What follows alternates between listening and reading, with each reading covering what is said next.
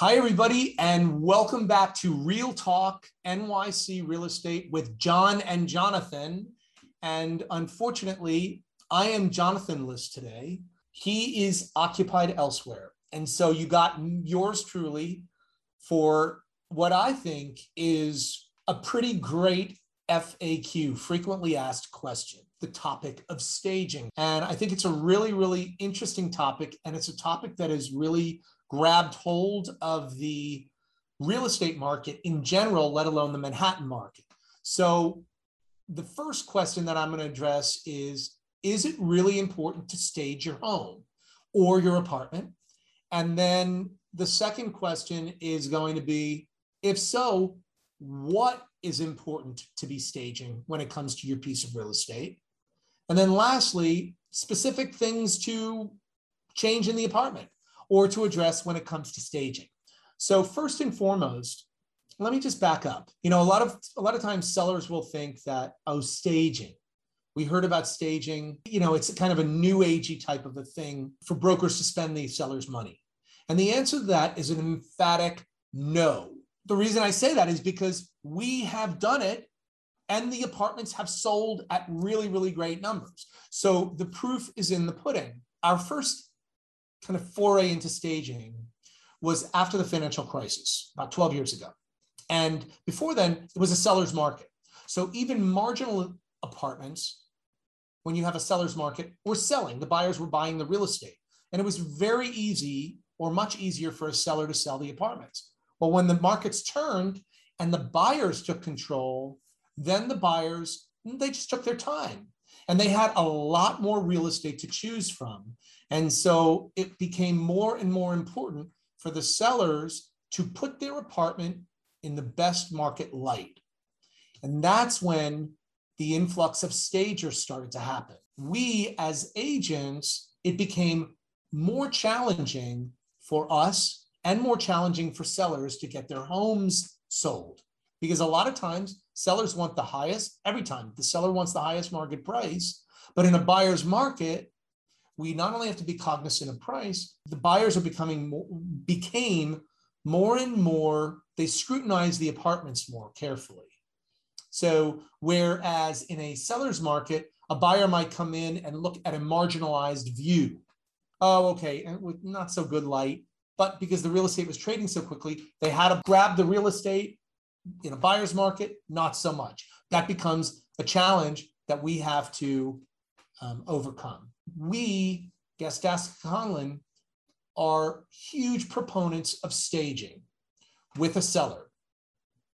That does not mean that we go into a home and we say, Oh, hi, Mr. Smith or Miss Jones. And we tell them, okay, we're going to remove all the furniture in your home and we're going to bring in our stager and you're going to spend anywhere between five and twenty thousand dollars to stage your home. That's not what I'm talking about. Now, in some instances, we will address that in an estate, for, for instance, where there's practically no furniture in the home, or where a seller is receptive to spending money with a third party staging company.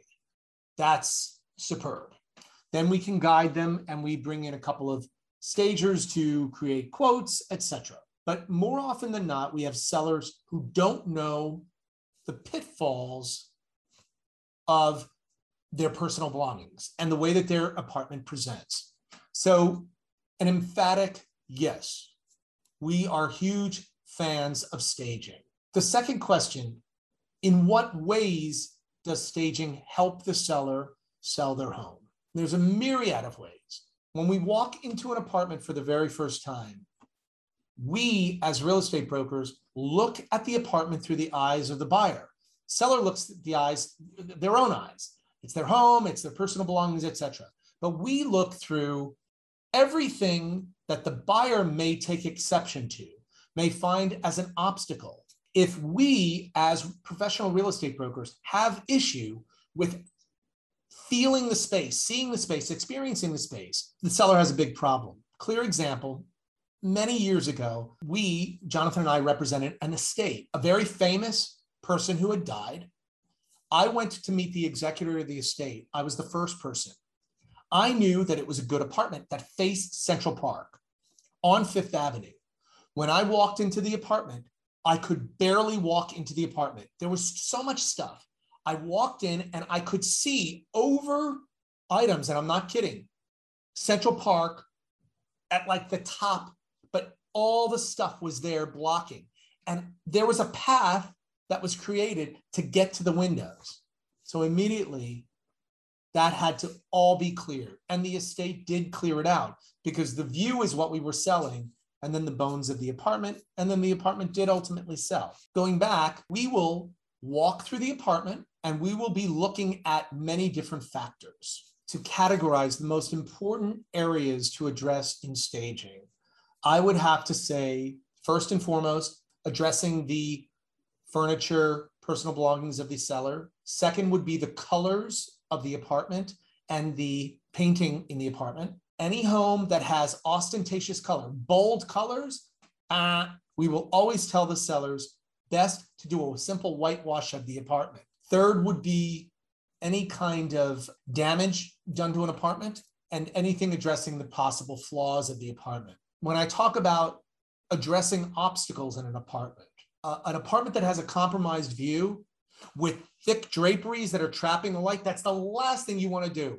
All those draperies have to be removed. Kitchen and bathrooms. If the kitchen's really tiny, okay, well, it's really tiny. So make it cute. Bathroom, clean, clean, clean. Fresh linens, very important. And then last but not least, I think we're huge fans of flowers, warmth of books, personal items that are not personal to the seller.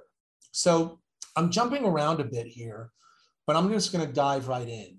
When we meet with a seller, we are very sensitive to the fact that the seller, if it, unless it's an estate, these are the seller's personal belongings.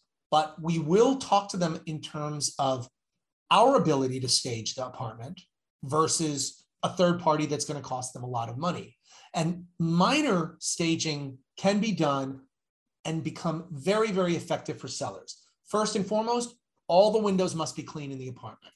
Second of all, using the furniture that they have in their apartment in different ways. Carpeting. If it's old ratty carpeting, we have them remove the carpeting and clean their floors. Bookshelves. If you have tons of books and everything is not scattered, everything has to be uniform, culled, organized. Closets, we go through each of the closets and we have them remove items. Container store is a lifesaver when it comes to staging of, of an apartment. When a buyer walks into an apartment, the very last thing that they want to do is open a closet and a broom to fall out on them. Major, major faux pas. So closets need to be organized. And then once we go through each of the rooms of the apartment, and we will even during pictures stage how we like the apartment to look. And sellers, most sellers will keep the apartment in that order during showing. Number one rule of staging, and that is to depersonalize the apartment. We don't need to look at 30 pictures of your family. That's great. Maybe one, maybe two. And the other thing is art. Art is there to accentuate the home, not distract from it. Lighting is very, very, very important. Any place that is in shadow is lit. The buyer's first impressions of the home can make or break it. A buyer has great instincts. They can either see themselves in the home or they cannot. Our job is to present a really beautiful neutral palette, whether it's an older apartment or a newer apartment. That's what we're getting at when we talk about staging. Staging goes right to the heart of first impressions for buyers. So these, and you got to remember the staging ideas, this is all coming from me. And it's not coming from, you know, John G's guru book of staging. This is from lifelong experience of working with many, many, many sellers. And then the pitfalls of not staging and then the rewards of properly staging. Okay, so the last two things that I want to quickly touch on are pets and children. Many families have children in smaller apartments. That is a challenge for a seller. The more organized that you can be in decluttering your children's items and not allowing the children's items to command the home, the better off you're going to be. Organization, making sure that a child's room is organized items in a closet are organized go a long way and we'll help you to address that. The second thing are pets. I have a pet. I love my pet to death. My pet is my child. But an apartment, you do not walk in and you do not want to A, smell your pet, and B, look at all the pet toys. Our number one ultimate would be have the pet removed during every showing. A pet, it needs to be neutralized of pets and children. You know, but people, we understand people are living there. We're giving our insight into how best an apartment can be shown. If you have any questions about staging, we are huge fans of staging. We are here to help. I hope I've given you some ideas on staging. I hope I've answered questions. If I haven't answered your staging questions, please write in the notes. Please email me, and I promise I will get back to you. Thanks so much for listening. I've missed my partner, but he will be back next week. Be healthy, safe, most of all, remain in gratitude, and thank you so much for watching. Thanks for watching or listening to the Gastaska Conlon Team podcast. If you want to find us online or sign up to get our monthly and quarterly market stats, come on over to our website, gastaskaconlonteam.com, or you can find us on all social media with the handle at Team. If this show was helpful, entertaining, or informative, consider telling friends and family or leaving us a review on Apple Podcasts. Thanks again for tuning in. Be sure to subscribe to the podcast so you don't miss our next episode, and we'll see you next time.